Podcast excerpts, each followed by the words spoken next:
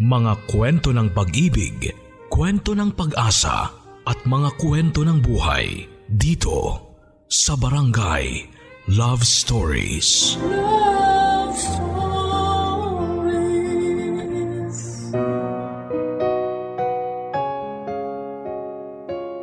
Ang anumang naputol kahit magkahiwalay ay masasabing iisa pa rin. Yan ang sinasabi tungkol sa magkakapatid. Magkakaputol o sa pinaikling salita ay mag-utol. Hindi man daw literal na magkakadugtong ay isa pa rin ang pinanggalingan. Ang ating mapapakinggan ngayon ay kwento ng mag-utol. Pero naging mag-utol sila sa kakaibang paraan. Ang kwentong ito ay mula sa kabarangay nating si Deo na isang asawa at isang ama. Samahan natin siya sa pangyayaring ito ng kanyang buhay at pamilya. Makikilala din natin sina Ruth, ang kanyang asawa at ang kanilang anak na si Eli. Nasa kwento din ang mga importanteng tao sa kwentong ito. Ang mag-inang sina Luna at ang kanyang anak na si Eman. Kung anong kwentong pag-ibig ang ating maririnig ay malalaman natin habang lumalaon ang ating storya. Pero komplikado ito dahil may mga batang kasama sa mga problemang pagdadaanan nila.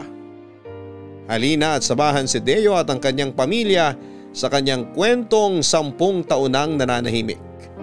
Hanggang sa lumabas ang pinakatatagong lihim nito. Ang kwentong ito ay siguradong kapupulutan ng aral tungkol sa relasyon ng pamilya, lalo na sa relasyon ng mga magulang at mga anak dito sa mga kwento ng pag-ibig, buhay at pag-asa sa nangungunang Barangay Love Stories. Dear Papa Dudut, ako po si Deo, 50 years old. Ang aking pong ikukwento ay nangyari 25 years ago. Pero bago po yon ay hayaan niyo po munang simulan ko ito noong nasa ibang bansa pa kami ng aking asawang si Ruth. Pilipino din po siya at pareho po kaming nasa 25 years old. Noong mabuntis siya at nagkaanak po kami ng isang lalaki. Pareho po kaming nagtatrabaho sa isang ospital noon kaya malaki ang discount namin noong nanganak siya sa parehong ospital. Alagang-alaga pa siya dahil lahat ng nasa ospital na yon ay kilala namin at kilala kami. Kahit anong nasyon pa sila, Papa Dudut. Taga-iba't ibang bansa po kasi ang nagtatrabaho doon. Pero noong panahon na yon ng mga anak si Ruth ay kinausap kami ng mga kasamahan namin na nurse na parang may problema ang bata. Parang hindi daw masyadong gumagalaw ang mga binti nito. Natakot si Ruth noon. Pero hanggang sa makalabas kami ng ospital ay wala namang naging problema sa bata. Malusog po siya at normal. Pagkalipas po ang 1 taon ay natapos na po ang kontrata namin kaya umuwi na muli kami ng Pilipinas. 9 taon na kami sa Pilipinas mula noon kaya kami po ni Ruth ay magpo-40 na noon. At ang anak namin na si Elijah ay nasa 10 taong gulang na. Eli po ang tawag namin kay Elijah. Pagka-uwi namin ay nagtayo na lamang kami ng negosyo. Ako ay nag-buy and sell ng mga kotse at si Ruth naman ay sa real estate. Pareho naman po kaming busy pero palagi po akong may oras sa anak namin. Hindi ko po maintindihan si Ruth kung bakit napakalimitado ng oras niya sa bahay. At lalo na kay Eli. Kaya pinupunan ko na lamang po ang lahat para sa kanya. Dahil siguro sa pangungulila sa pagmamahal. Nang isang ina ay naging close si Eli kay Luna. Siya ang nanay ng kanyang best friend at kaklase na si Eman. 10 taon din po si Eman noong mga panahon na yon. Single mother si Luna at maaga po siyang nagkaanak. Sa edad na 17 noong nasa Canada pa sila. Pero maaga din po siyang nabiyuda nang namatay ang asawa niya noong 2 taon pa lamang si Eman. Kaya halos hindi na nito nakilala ang tatay niya. Kaya naman ang bata ay ako naman ang itinuring na tatay. Ang tawag sa akin ni Eman ay Daddy at ang tawag ni Eli kay Luna ay Mommy. Mabuti na lamang ay nandun si Luna kaya hindi nagiging malungkot ang anak ko dahil sa hindi pagbibigay oras sa kanya ng asawa ko. Si Luna ang parang sumasalo ng responsibilidad na hindi nagagawa ng asawa ko. Pero ganun pa man, Papa Dudut, ay lagi ko pa ding sinasabi sa anak ko na mahalin ang mama niya at huwag magagalit dito. Bilang pagbawi po kay Luna ay ako naman ang nagpapakaama sa anak niyang si Eman.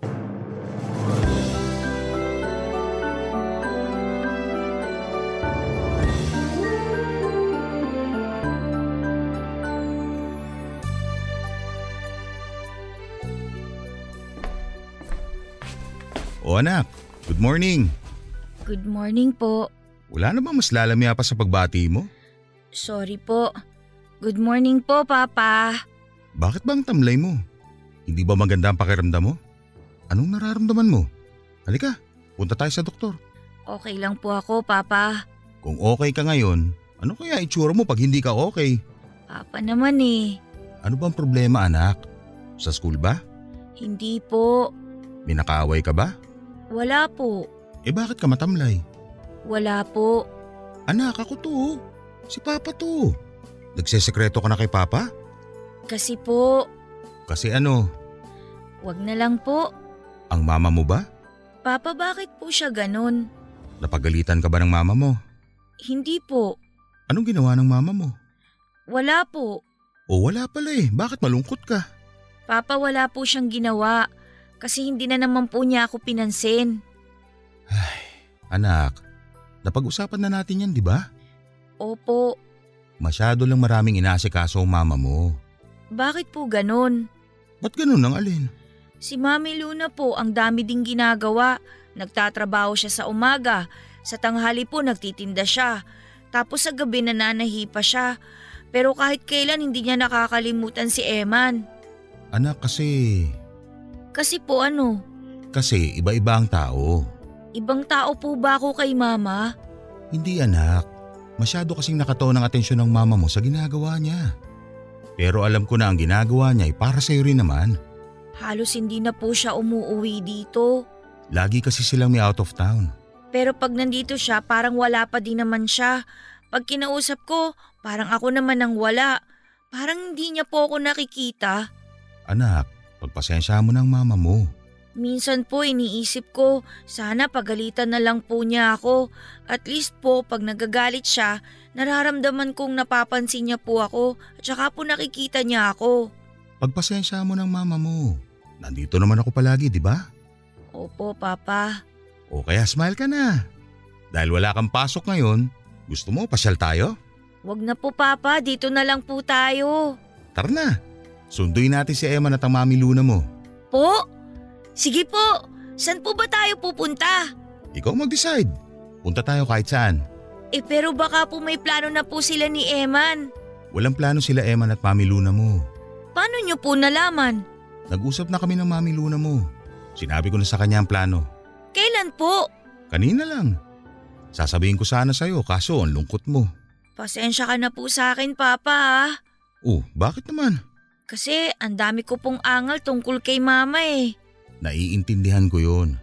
Natural lang ang nararamdaman mo. Pero huwag ka magagalit sa mama mo ha? Opo, hindi po Papa. Di bale, mamaya naman makikita mo ng isang mo pang mami at ang kakambal mo. Magkamukha po ba kami ni Eman? Parang nagiging magkamukha na nga kayo. Kasi lagi kayo magkasama eh. Para talaga kayo mag-utol. Parang kaputol ng pusod mo si Eman. Napansin ko po, sobrang parang iisa lang po kami ni Eman. Kaya nga para makita mo na siya, maligo ka na at magbihis para makaalis na tayo. Okay po, Papa! Papa Dudut, parang nakalimutan ng anak ko ang lungkot na nararamdaman niya sa hindi pagpansin sa kanya ng mama niya. Sa pasyalan ay masayang masaya siya pati na ang best friend niyang si Eman. Kami po ni Luna ang laging magkasabay kasi mas gusto ni Eli na siya ang magtutulak ng wheelchair ni Eman. Siya nga po pala. Si Eman ay hindi po nakakalakad mula noong ipanganak siya. Pero ganun pa man ay hindi siya itinuring ni Eli na may kakulangan. Kaya masayang masaya kami kapag magkakasama dahil naibibigay namin sa isa't isa ang mga kulang sa buhay namin. Si Eli ay nagkaroon ng nanay sa pamamagitan ni Luna at kapatid naman sa pamamagitan naman ni Eman. Si Eman naman po ay nawala ng tatay, bata pa ay hindi na rin nangulila dahil nga po sa ako ang itinuring niyang tatay. Ayoko man pong sabihin pero si Luna din po ang pumupuno ng atensyon na hindi na ibibigay ng asawa ko. At siguro po ay masaya din siya dahil naibibigay ko naman sa anak niya ang wala sa kanya. Pero nang makauwi kami ay kinausap ko kaagad ang asawa kong si Ruth tungkol sa trato niya kay Eli. Papa Dudut, imbes na intindihin niya ang mga sinabi ko ay minasama niya. Huwag ko raw questionin ang paraan niya ng pagpapalaki kay Eli. Dahil sa sinabi niyang yon ay hindi ko na rin napigilan ang sarili ko na sabihin sa kanya na parang wala nang kwenta ang pagiging nanay niya. Ang mga hayop nga ay poproteksyonan at aalagaan ang mga anak nila. Dapat mas lalo siya dahil tao siya. Para ako nagsalita sa hangin, Papa Dudut, dahil walang sabi ay nagbihis uli si Ruth at umalis. Ayokong mag-away kami at ayokong madinig ni Eli na nag-aaway kami kaya pinigilan ko ang sarili ko at halos maiyak na lamang para sa anak ko.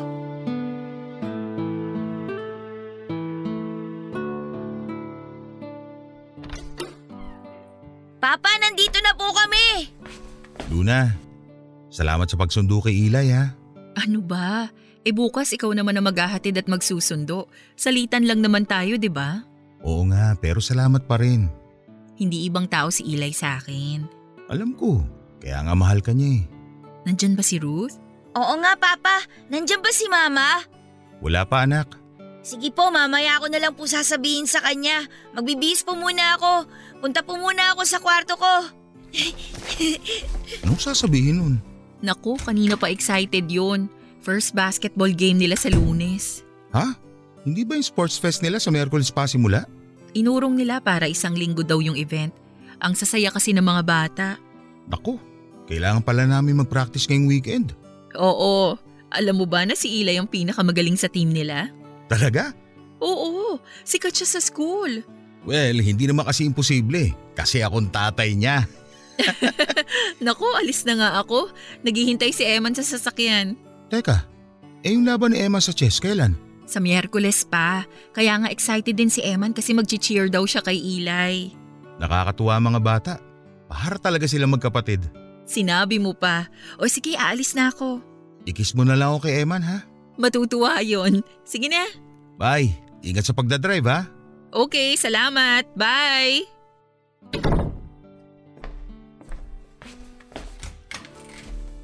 Papa! Teka, parang asaya ng anak ko ha. Opo. Hulaan ko. Sige po. May girlfriend ka na no? Papa naman eh. Uy, tumatawa. Ibig sabihin mag-asawa. Papa naman nakakainis. Uy, napipikon. Ayoko na nga pong sabihin. Ang piko naman ng poging anak ko. Halika nga. Payakap si Papa. Amoy pawis ang anak ko. Papa naman eh. Hulaan ko. Nag-basketball ka no? Opo. Sino panalo? Kami po. Pero practice pa lang naman po yun. Sa Lunes pa po umpisa ng totoong basketball game. Ha? Hindi ko alam yun ha. Buti na sabi mo. Si Papa naman ang loloko. Alam ko naman na alam mo na kasi sinabi na ni Mami Luna eh. Wala ah, wala siyang sinasabi. Hay naku Papa, halata ka talaga magsinungaling. Binibiro lang kita. Excited na kasi ako sa laro mo. Ako din po Papa. Biyernes na bukas, kaya sa Sabado mag-practice tayo ha. Opo. Kailangan maituro ko sa iyo mga tinuro ng lolo mo sa akin. Nag-basketball din po kayo ni lolo dati? Hindi. Pero tinuruan niya po kayo? Oo, tinuro niya yung TV. Sabi niya manood ako ng basketball para matuto ko. Nakakainis naman si Papa eh. Pinapasaya lang kita. Masaya po ako, Papa. Pero anak, lagi mong tandaan ha, ang basketball ay laro lang. Dapat manalo o matalo, huwag mong dadamdamin.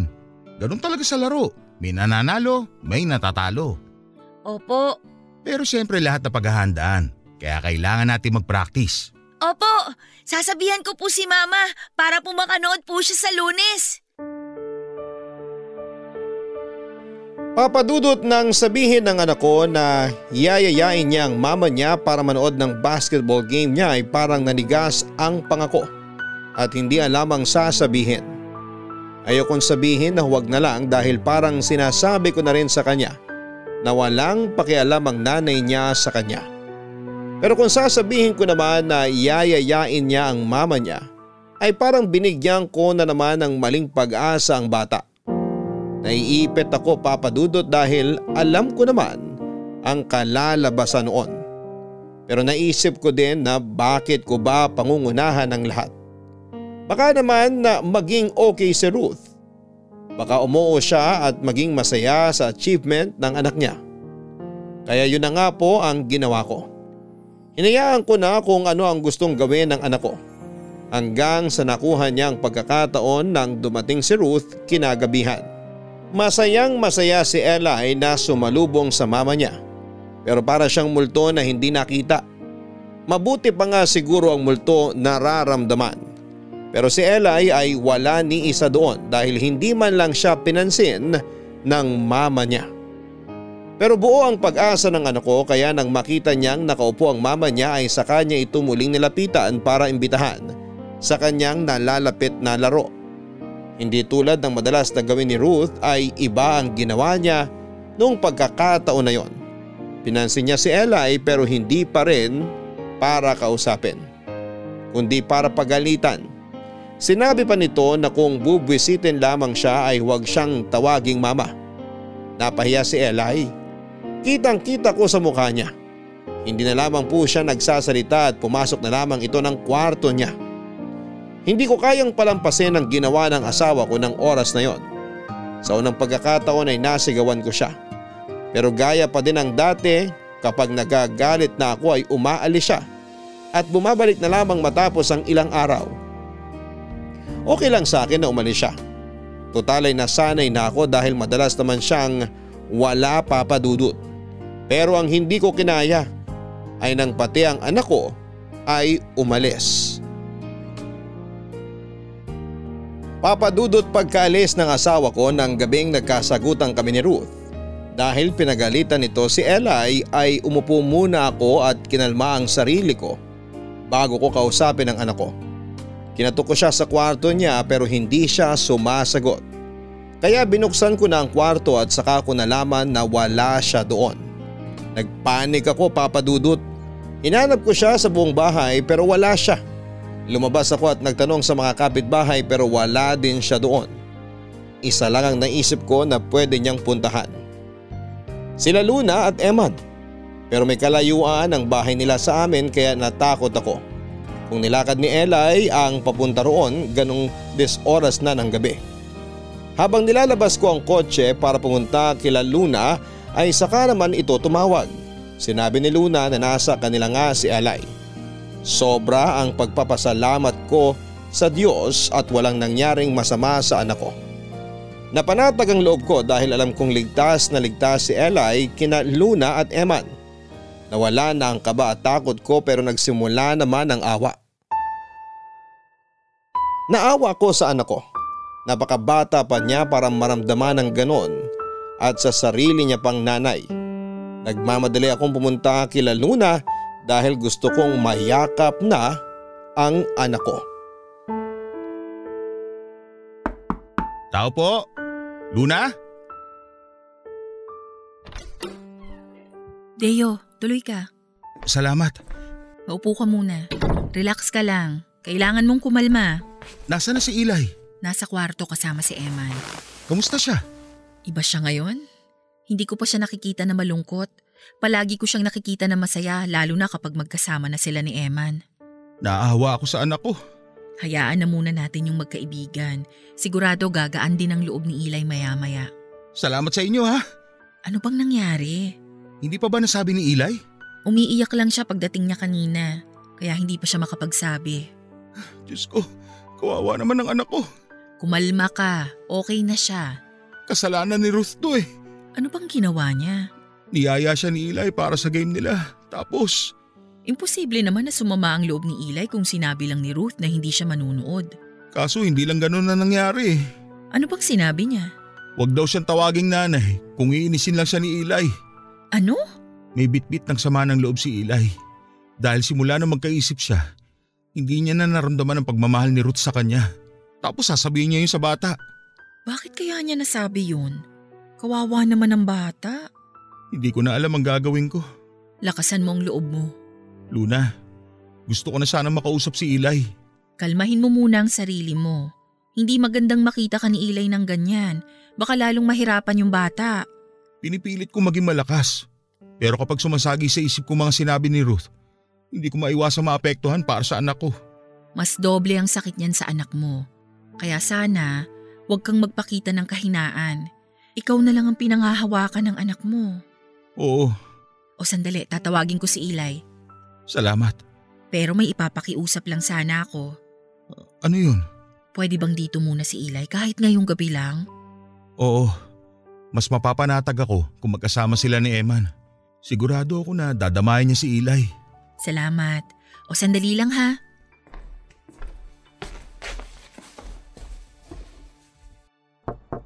Eli? Halika sandali anak. Nandito ang papa mo.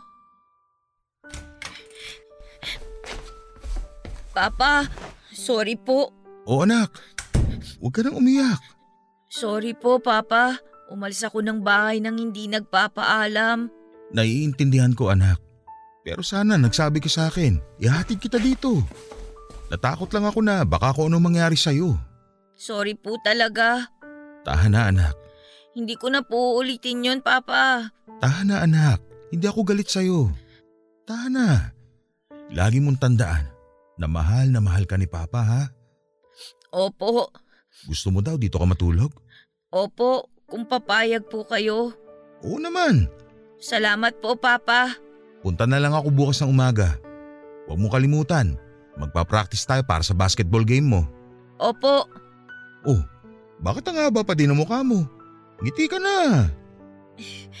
Opo, Papa. Ayan. O, kita mo? Kamukha mo si Papa pag nakasmile. Nasaan pala si Eman? Nasa loob na po ng kwarto niya. Hindi na po siya nakalabas kasi nakahiga na po siya sa kama niya eh. Ah, okay. Pwede niyo namang puntahan si Eman sa kwarto kung gusto niyo siyang makausap. O sandali, kukuha ko ng gatas. Ikaw, Deo, anong gusto mong inumin? Wala naman. Salamat. Halika na, Papa. Baka naiinip na si Eman sa kwarto niya. Tara na. Sige na, susunod ako.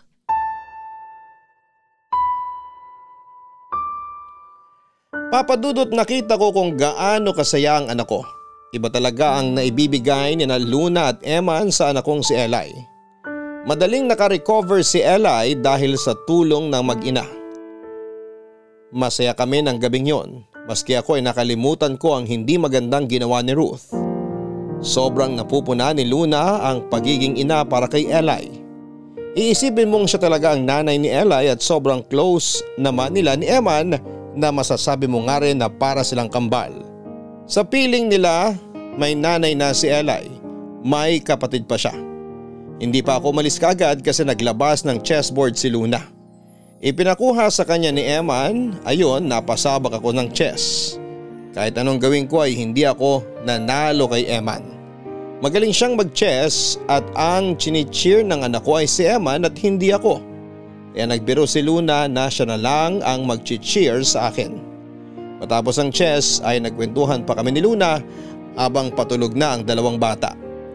Papa Dudut, parang yung pangarap ko na sana isang gabi ay magkaroon kami ng masinsinang pag-uusap ng asawa ko ay nangyari noong gabing yon. Pero hindi nga lang sa asawa ko kundi si Luna ang kausap ko. Ang dami naming napag-usapan nang hindi na namin namalaya na sobrang gabi na pala. Kaya hindi na ako pinauwi pa ni Luna. Sinubukan ko siyang kumbinsihin na uuwi na lamang ako pero nagagalit siya dahil gabi na raw. May guest room naman daw sila o kung gusto ko raw ay pwede naman sa kwarto ni Eman na matulog ako para kasama ko ang dalawang bata. Kaya kalaunan ay pumayag na rin ako. Kinaumagahan, maaga akong umalis dahil nga sa magka-practice kami ni Eli. Iniwan ko na muna si Eli para makapagpalit ako ng damit at madalhan ko din ng damit na panlaro ang anak ko. Gusto din daw kasing sumama ni Eman sa practice namin kaya umalis na ako para makabalik kaagad.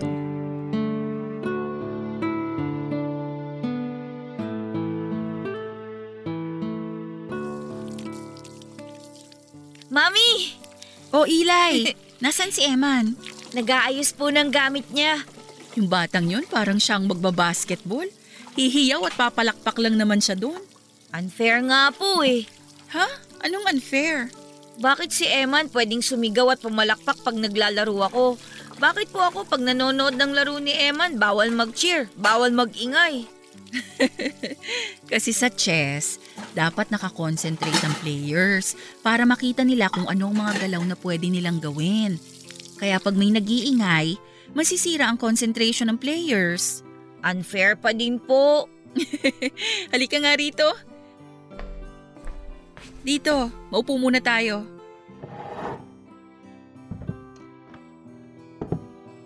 Kumusta ka na? Okay na po. Anak, galit ka ba sa mama mo? Hindi ko po alam eh. Bakit? Hindi ko po may paliwanag. Huwag ka sana magtatanim ng sama ng loob o galit sa mama mo, ha? Hindi po. Alam ko naman na mabait kang bata. Hindi po ba ako mahal ng mama ko? Ha? Mahal ka naman nun. Baka madami lang din siyang iniisip. Kasama po ba ako sa iniisip niya? Ha? Para po kasing hindi po niya ako anak eh. Huwag mong sabihin yan. Sorry po. Basta huwag kang magagalit sa kanya, ha? Kung gusto mo nang kausap, nandito lang ako. Nandyan din si Eman. Opo, alam ko po. Ayan. Sorry anak ha. Bakit po? Lumungkot ka tuloy ang aga-aga. Hindi po, masaya na po ako. Eto po, ngingiti na po ako. Itong batang to. Halika nga, hug ka nga ni Mami. Salamat po Mami ha. Hindi ka iba sa amin kaya lagi kaming nandito para sa'yo. Saka si Eman din. Pag malungkot yun, ikaw lang ang nagpapasaya sa kanya. Para sa kanya, lagi siyang safe pag nandyan ka. Ako din po. Pati pag nandyan din po kayo, pati po si Papa. Mahal na mahal ka ng Papa mo. Opo.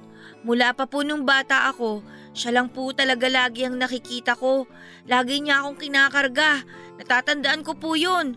Si Mama po, wala po akong maalala na kinarga niya ako o... tiningnan man lang. Siguro nung baby ka pa, lagi kang karga ng mama mo.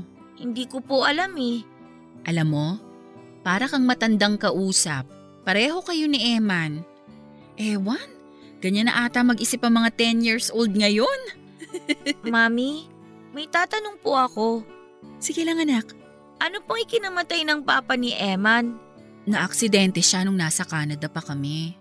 2 taon pa lang si Eman noon. Kaya sa litrato niya na lang naaalala ang papa niya. Hindi po ba siya hinahanap ni Eman? Nung nagkaisip na siya, nagtatanong siya kung bakit wala siyang tatay. Ano pong sinasabi niyo sa kanya? Yung totoo, sinabi ko yung tungkol sa aksidente. Pero palagi ko rin kinukwento sa kanya kung gaano siya kamahal ng papa niya. Kahit hindi makalakad si Eman, hindi nagbago ang pagmamahal ng papa niya sa kanya. Mami, makakalakad pa po ba si Eman? Ay, hindi na. Ipinanganak na siyang may kapansanan eh. Hindi po bale.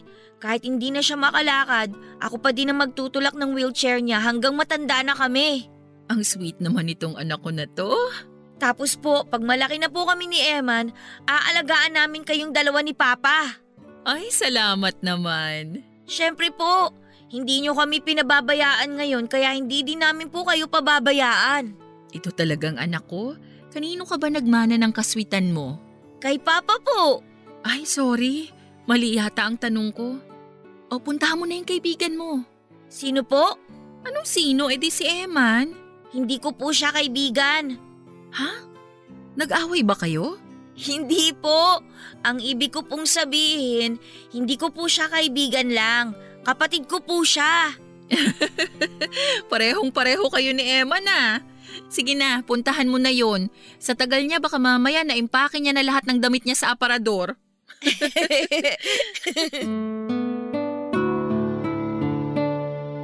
Papa Dudut, na ikwento sa akin ni Luna ang napag-usapan nila ni Eli. Tuwang-tuwa siya sa anak ko dahil napaka-sweet na bata daw talaga.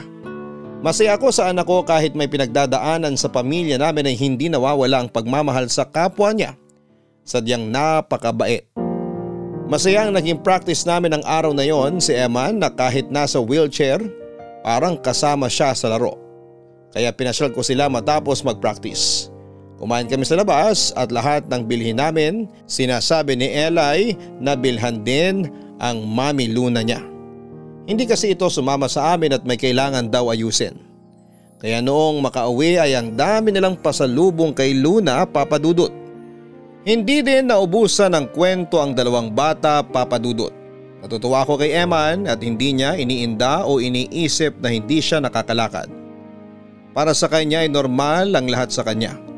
Wala kaming ginawa buong araw na yon kundi ang magkwentuhan.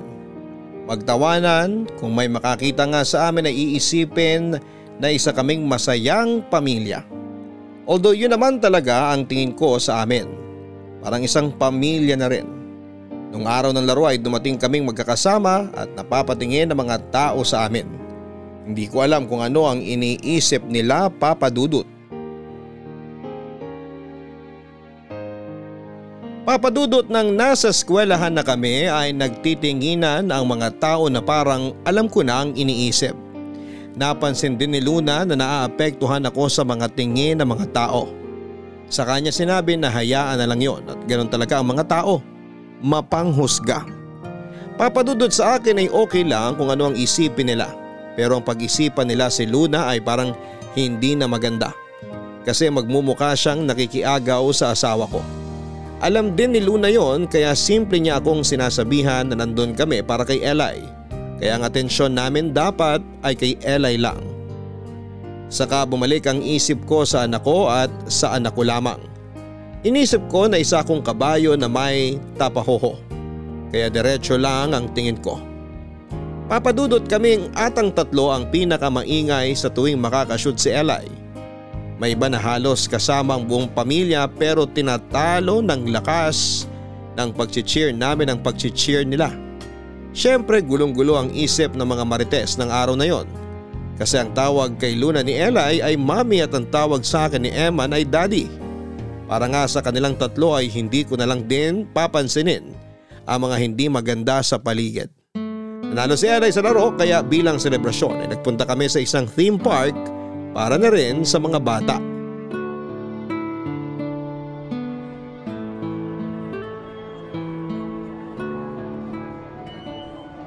Anak, huwag kayong lalayo ha. Opo, Papa! Kasamahan ko lang itong mami mo at napagod ka lalakad. Medyo matanda na kasi.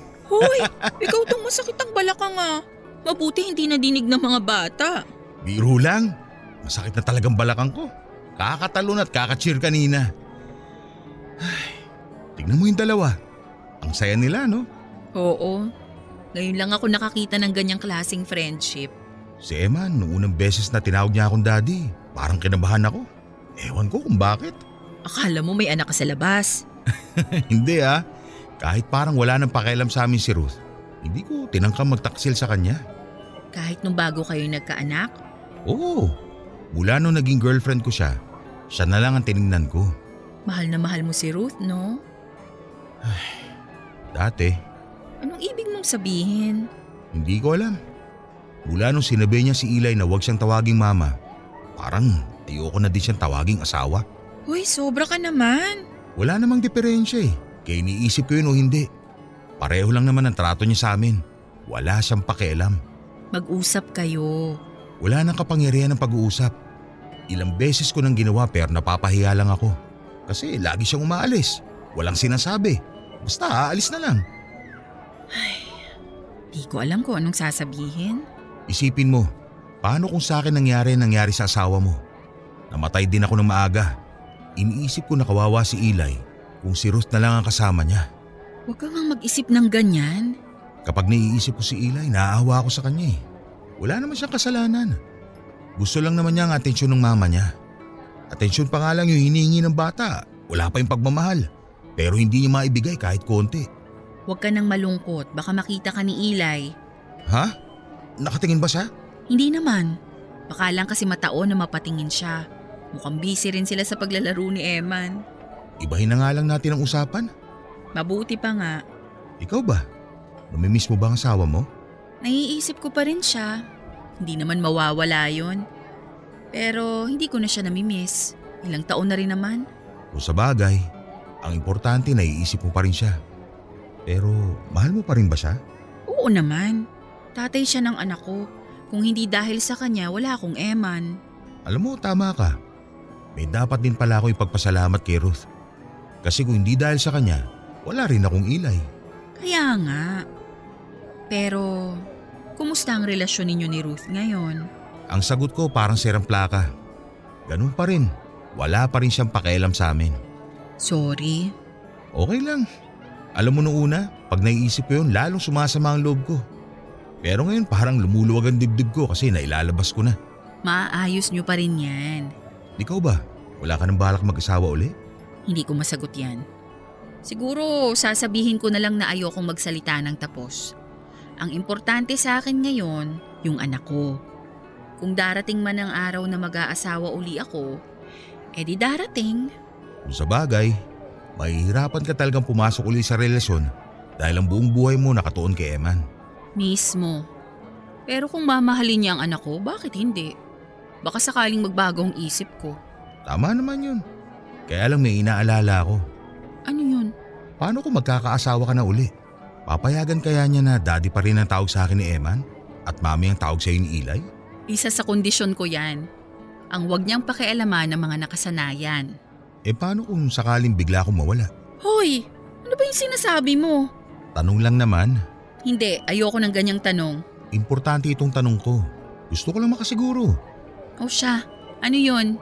Kung sakaling mawawala ako, aalagaan mo ba si Eli? Siyempre naman. Pero ang problema, baka hindi pumayag si Ruth. Ano pa bang habulin niya eh? Wala na nga siyang pakialam sa amin. Uy, bigla ka namang nanahimik. Wala lang. Oh, anong sagot? Saan? Paulit-ulit? Sabi ko pag nawala ako bigla, aalagaan mo ba si Eli? Sinagot ko na nga, diba? Oo, buong puso ko siyang aalagaan. Mahal na mahal ko si Eli. Tulad ng pagmamahal ko kay Eman. Ako din naman kay Eman. Parang anak ko na rin talaga yung batang yun. Kaya wag na tayong magsenti dito. Mabuti pa, tumayo na tayo. Siguro naman napahinga na yung balakang mo. Tara na. At kanina pa gustong sumakay sa rides nung dalawa. Oo nga. Tara na. Ang saya ng buong araw na yon, Papa Dudut.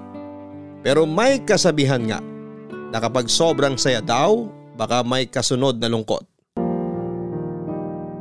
Pag-uwi namin ay nandun na si Ruth sa bahay. Ang dating pagbati ni Eli sa kanya ay nawala ng gabing yon.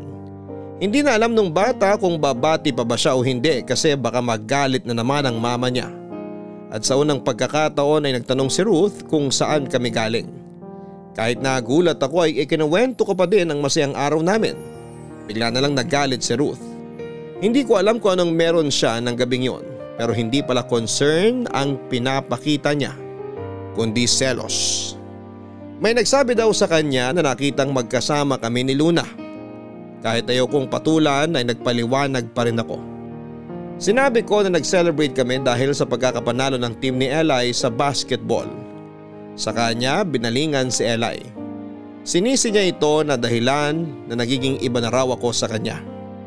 Nung una'y nagulat lang si Eli pero nang basagin niya ang isang flower vase dahil sa galit ay natakot na si Eli. Hindi makaiyak ang bata dahil sa takot. Sobrang galit na ako kay Ruth pero pinipigilan ko ang sarili ko dahil baka lalong matakot ang anak ko at magka-trauma na. Niyakap ko na lamang si Eli at saka kami nagpunta sa kwarto niya. Nanginginig ang anak ko, Papa Dudut. Hindi siya umiiyak pero nanginginig siya. Dahil doon ako ang napaiyak. Gusto ko nang sugurin si Ruth, Papa Dudut.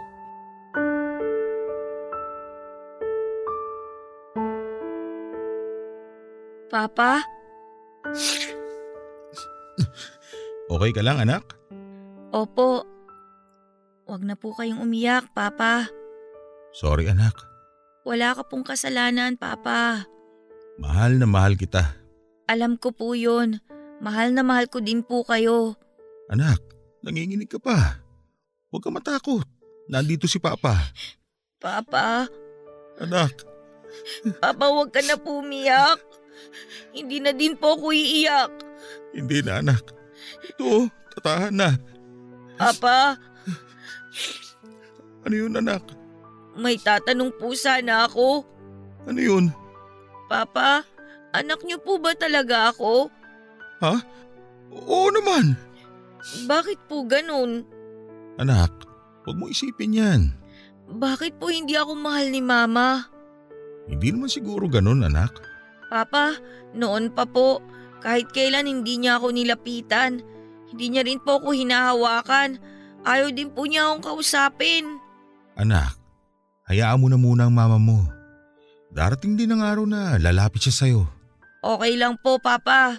Kung ayaw sa akin ni Mama, okay lang po. Nandiyan naman po kayo eh. Huwag ka sana magagalit sa mama mo, ha? Hindi po, Papa. Tatanggapin ko na lang po. Anak, napakabata mo pa para sa mga ganitong bagay. Lagi mo lang sanang iisipin na madami na nagmamahal sa'yo, ha?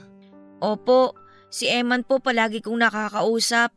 Nasasabi ko po sa kanya lahat ng gusto kong sabihin. Pagkatapos po naming mag-usap, okay na po ako. Alagaan mo si Eman, ha? Opo, Papa. Hindi na po ako masyadong nalulungkot pag hindi po ako kinakausap ni Mama. Kasi lagi naman po akong kinakausap ni Mami Luna. Mahal ka ng Mami Luna mo. Opo, mahal na mahal niya po kami ni Eman. Napakabait talaga ng Mami Luna mo. Mahal ka din po ni Mami Luna. Ha? Opo. Anong ibig mong sabihin? Kasi po, lagi din po siyang nag-aalala sa inyo kapag po nalalaman niya ang nangyayari sa akin. Eh, hindi ko maintindihan. Eh kasi Papa, alam niya na nag-aalala ka sa akin. Kaya lagi kanyang tinatanong sa akin kung kumusta ka. Ah, ganun ba? Opo, baka daw po magkasakit kayo kapag nag-iisip kayo. Sinabi niya yun? Opo, at saka baka daw po hindi kayo nakakatulog kapag malungkot po ako.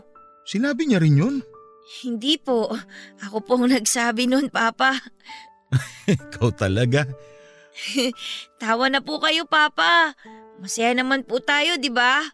Oo, anak, masaya tayo. Kahit tayong dalawa lang. Ops, Papa. Huwag mo kakalimutan sina Mami Luna at Eman.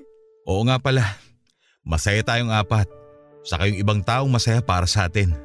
Papa, bukas na po pala ang laro ni Eman ng chess. Pupunta ka po ba?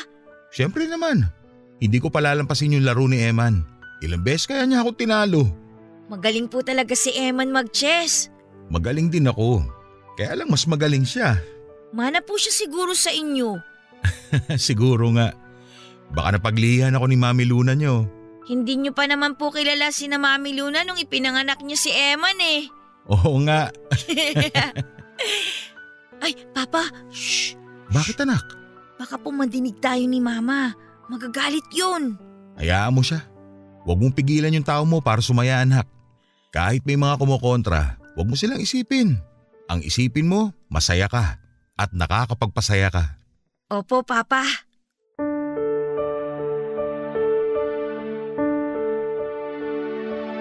Papadudot kong si Ruth laging wala sa bahay, kami na rin ang anak ko lagi na rin wala sa bahay. Gusto kong maging masaya si Eli kaya dinadala ko siya sa mga lugar kung saan siya masaya. Sa bahay nila Luna doon siya nakakaramdam ng kaligayahan at pagmamahal kaya ibinibigay ko sa kanya yon. Dahil mapilit din naman si Luna ay hindi na din ako umaalis. Sa tuwing sasabihin ko na babalikan ko na lang si Eli, si Luna laging sinasabi na huwag kong iwan ang anak ko. Saka isa pa ay masaya rin si Eman pag nandun ako. Kaya ayon buong maghapon kaming naglalaro, nagkwekwentuhan, nagtatawanan. Ewan, Papa Dudut. Parang gusto kong sabihin yung salitang one big happy family.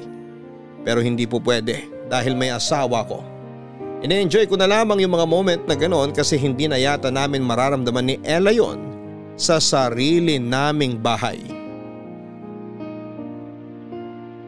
Dahil nga mas masaya si Ella ay kina Luna ay hindi na rin ako nakahindi nang magpaalam siya na doon na lamang palagi matutulog at uuwi na lamang sa umaga bago pumasok sa eskwelahan ng tanghali.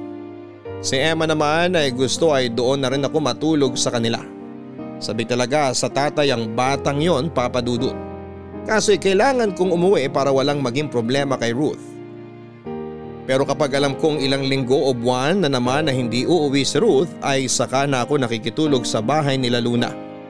Hindi ko rin ginagamit ang guest room nila kasi doon ako natutulog sa kwarto ni Eman kasama ang dalawang bata. Naging routine namin ang ganon at masaya kami sa tuwing nagkakasama-sama kaming apat. Isang araw nang ihatid ko ang mga bata sa eskwelahan ay tinawagan ko si Luna at binalitaan na naihatid ko na ang mga bata. Paalis na ako nang may ipaalala sa akin si Eli. Saka ko naalala ang sulat na galing sa Canada. Pinadala ng isa sa mga kasama namin sa ospital na pinagtatrabahuhan namin noon. Nagulat ako sa nilalaman ng sulat. Agad akong pumunta sa isang address na nakasulat doon. At ang address na yon ay hindi bago sa akin.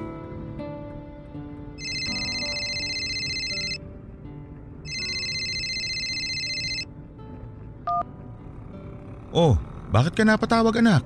Papa, ipapaalala ko lang po na mag-ingat ka po at saka po yung sulat na dumating po kanina. Ay, oo nga pala. Sakto napaalala mo. Sige, babasahin ko na anak. Salamat ha. Ingat ka po, Papa.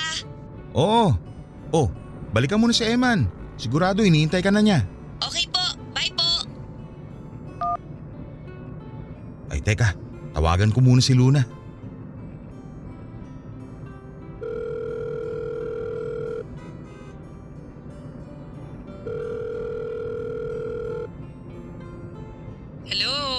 Hello Luna? O Deo, kumusta ang mga bata? Nasa eskwela na sila. Babalikan ko na lang sila mamayang hapon. Mabuti naman. Papunta nga pala ako ngayon dyan sa inyo. Malapit na ako. Naiwan ko yata dyan yung susi ng bahay namin. Oo, nandito nga. Mag-ingat ka pa uwi ha? Salamat. Parehong pareho kayo ni Eli. Ilang beses na akong pinag-iingat kanina. Kaya mag-ingat ka. Teka, may tao sa labas. May dumating na sulat. Ah, okay. Ako din. May babasahin din palang sulat. Sige, magkita na lang tayo mamaya. Okay, bye. Teka, nakakaintriga naman tong sulat na to. Mag-hazard nga muna ako sandali para mabasa ko na.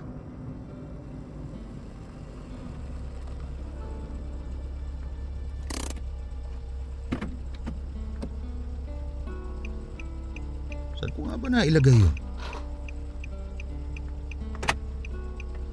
Ah, eto.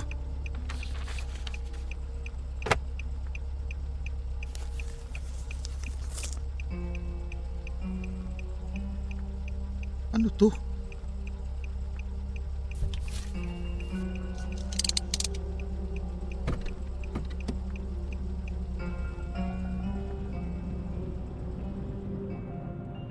Tawagan ko ulit si Luna.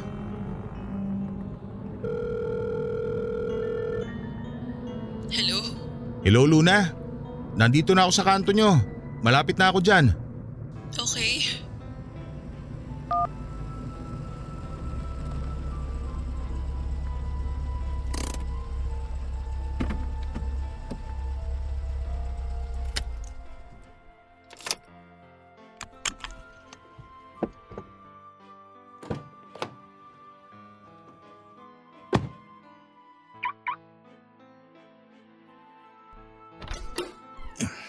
Luna, kumusta ka?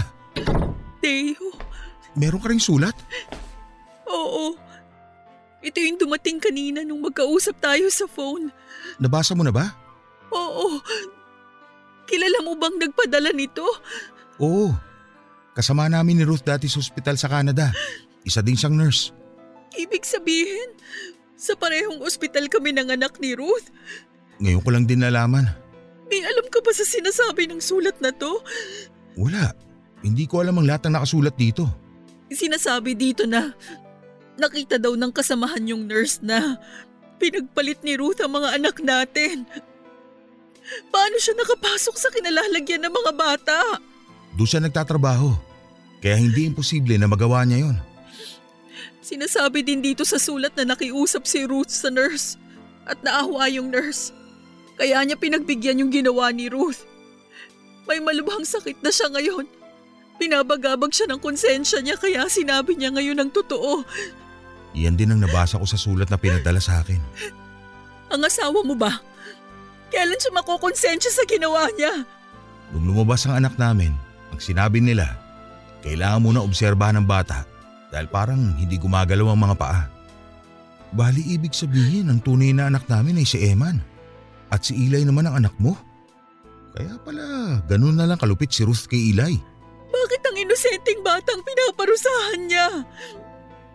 Hindi ginusto ni Eli na mapunta sa kanya. Siya ang kumuha sa anak ko.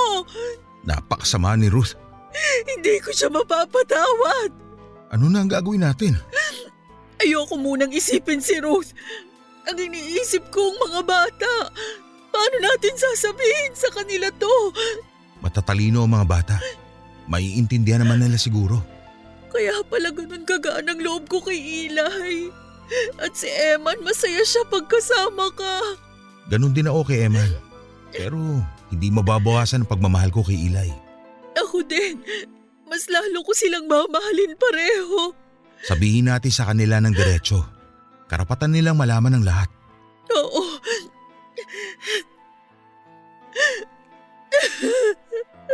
Diyos ko, bakit ang mga bata? Oh, minahon ka. Kausapin natin sila na malumanay. Huwag tayong magpakita ng pangihina. Baka maapektuhan sila. Oo, tama ka.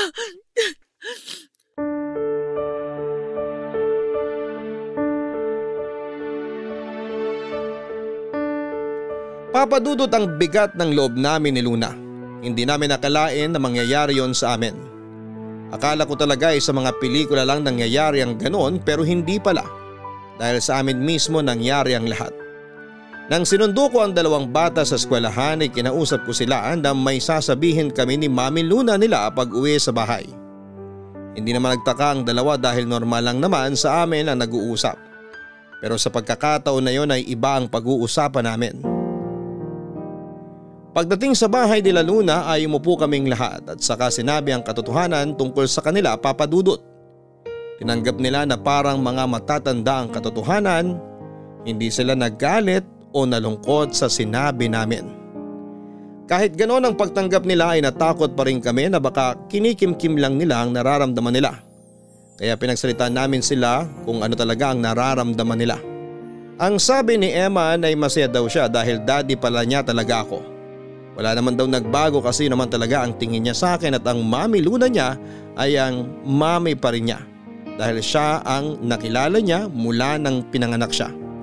Pero para kay Eli ay may naiba.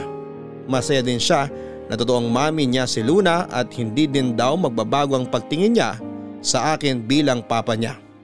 Pero matapos noon ay wala nang kasunod. Hindi niya nabanggit si Ruth sa nararamdaman niya. Naisip ko na parang nakalaya si Eli sa pagmamalupit ni Ruth.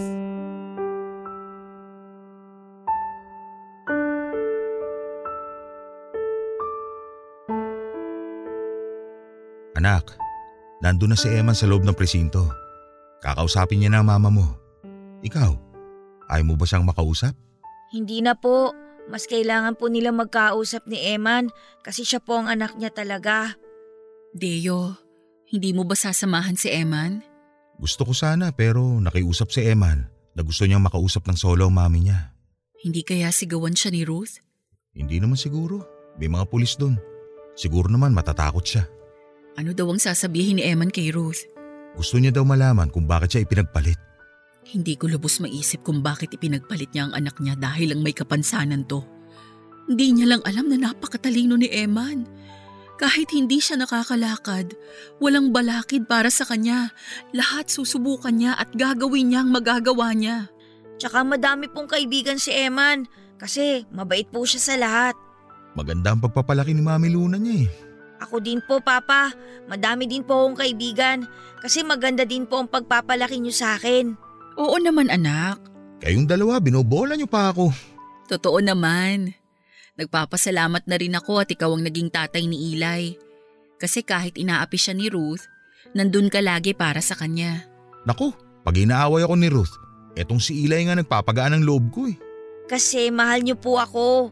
Oo, mahal ko kayo ni Eman. Teka, kamusta na nga kaya si Eman sa loob? Mukhang okay siya, kasi marunong naman yun. Pag hindi na maganda ang sitwasyon, kusang lalayo yun. Ano kaya mga nasabi niya kay Ruth? Sinagot kaya siya? Sigurado ako na hindi naman manghihingi ng sagot si Eman sa mga tanong niya. Gusto lang noon na masabi ang lahat ng gusto niyang sabihin, ang lahat ng laman ng puso niya.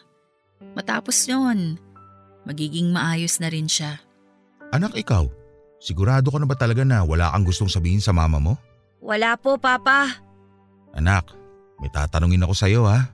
Gusto ko sagutin mo ako ng diretso at totoo. Okay po. Galit ka ba sa mama mo? Hindi na po.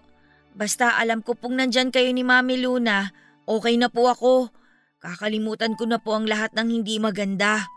Si Eman tatanungin din namin mamaya kung anong nararamdaman niya kay Mami Ruth niya. Papa? Mami? Bakit anak? Sige po, kakausapin ko na din po si Mama. Sigurado ka anak? Opo. Halika, ihahatid kita. Wag na po. Ayan lang naman po yung pinto papunta sa loob eh. Kaya ko na po. Sige, ikaw ang bahala. Pupuntahan ko na po sila. Bakit kaya biglang nagbagong isip ni Eli? Pakiramdam ko gusto niya talagang kausapin si Ruth. Kaso pinipigilan niya ang sarili niya. Kawawa naman ang anak natin. Ayos na to. Para gaya ni Eman, walang bitbit si Eli sa dibdib. Oo nga. So ano nang gagawin natin? Gagawin saan? Sa ginawa ni Ruth. Hindi ko rin alam. Masama ang loob ko pero asawa ko pa rin siya. Ako siguro magdedesisyon na lang ako kung ano ang mangyayari sa pag-uusap nila ng mga bata. Gusto mo bang ituloy ang demanda? Sa totoo lang, hindi ko alam eh. Tayo lang naman ang pwede magreklamo. Ayoko na rin iparating to sa ospital na pinagtrabahuan namin dati. Ayan ang mga bata. Pag-usapan na lang natin mamaya yung mga susunod nating gagawin. Mabuti pa nga.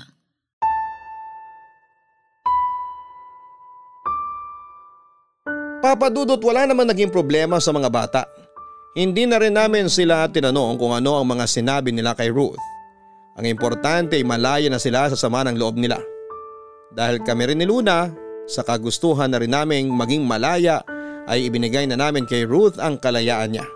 Kahit sobrang sakit ng ginawa niya ay hindi namin siya idinimanda.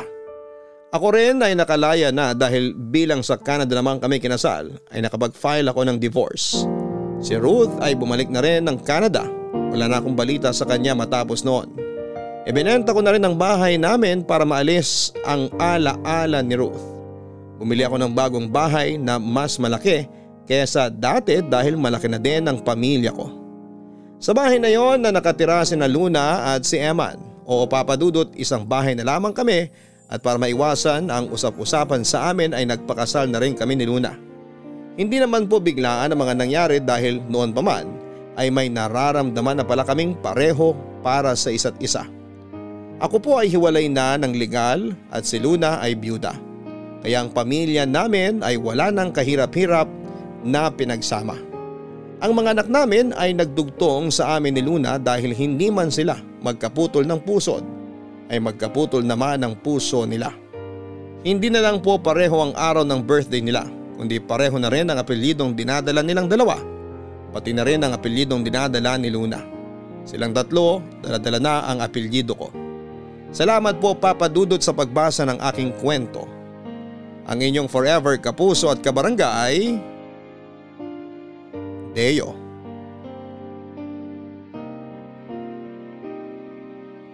Maraming tao din sa mundo ang nakakaranas ng parehong pangyayari pero sa iba't ibang sitwasyon. Sa kwento ni Deo ay ang asawa pa nga niya mismo ang naglayo sa kanila sa kanilang tunay na anak. Pero kahit na hindi niya pala tunay na anak ang inaalagaan niya ng 15 taon ay hindi siya nakaramdam ng kakaiba dahil ang alam niya ay ang maging ama. At kahit naman hindi nagkakilala ang dalawang anak ay ang panahon ang humanap ng paraan para sila'y muling magdugtong. Hindi man sila magkapatid ay mas pinagtibay pa ng mga nangyari ang kanilang samahan. Sa naging pagmamahalan ni Deo at Luna ay ang pagiging responsableng magulang naman nila ang nagdugtong sa kanilang dalawa. Hanggang sa muli, ako po ang inyong si Papa Dudut sa mga kwento ng pag-ibig, buhay at pag-asa. Sa Barangay Love Stories No. 1. Mga kwento ng pag-ibig, kwento ng pag-asa, at mga kwento ng buhay dito sa Barangay Love Stories. Love Stories.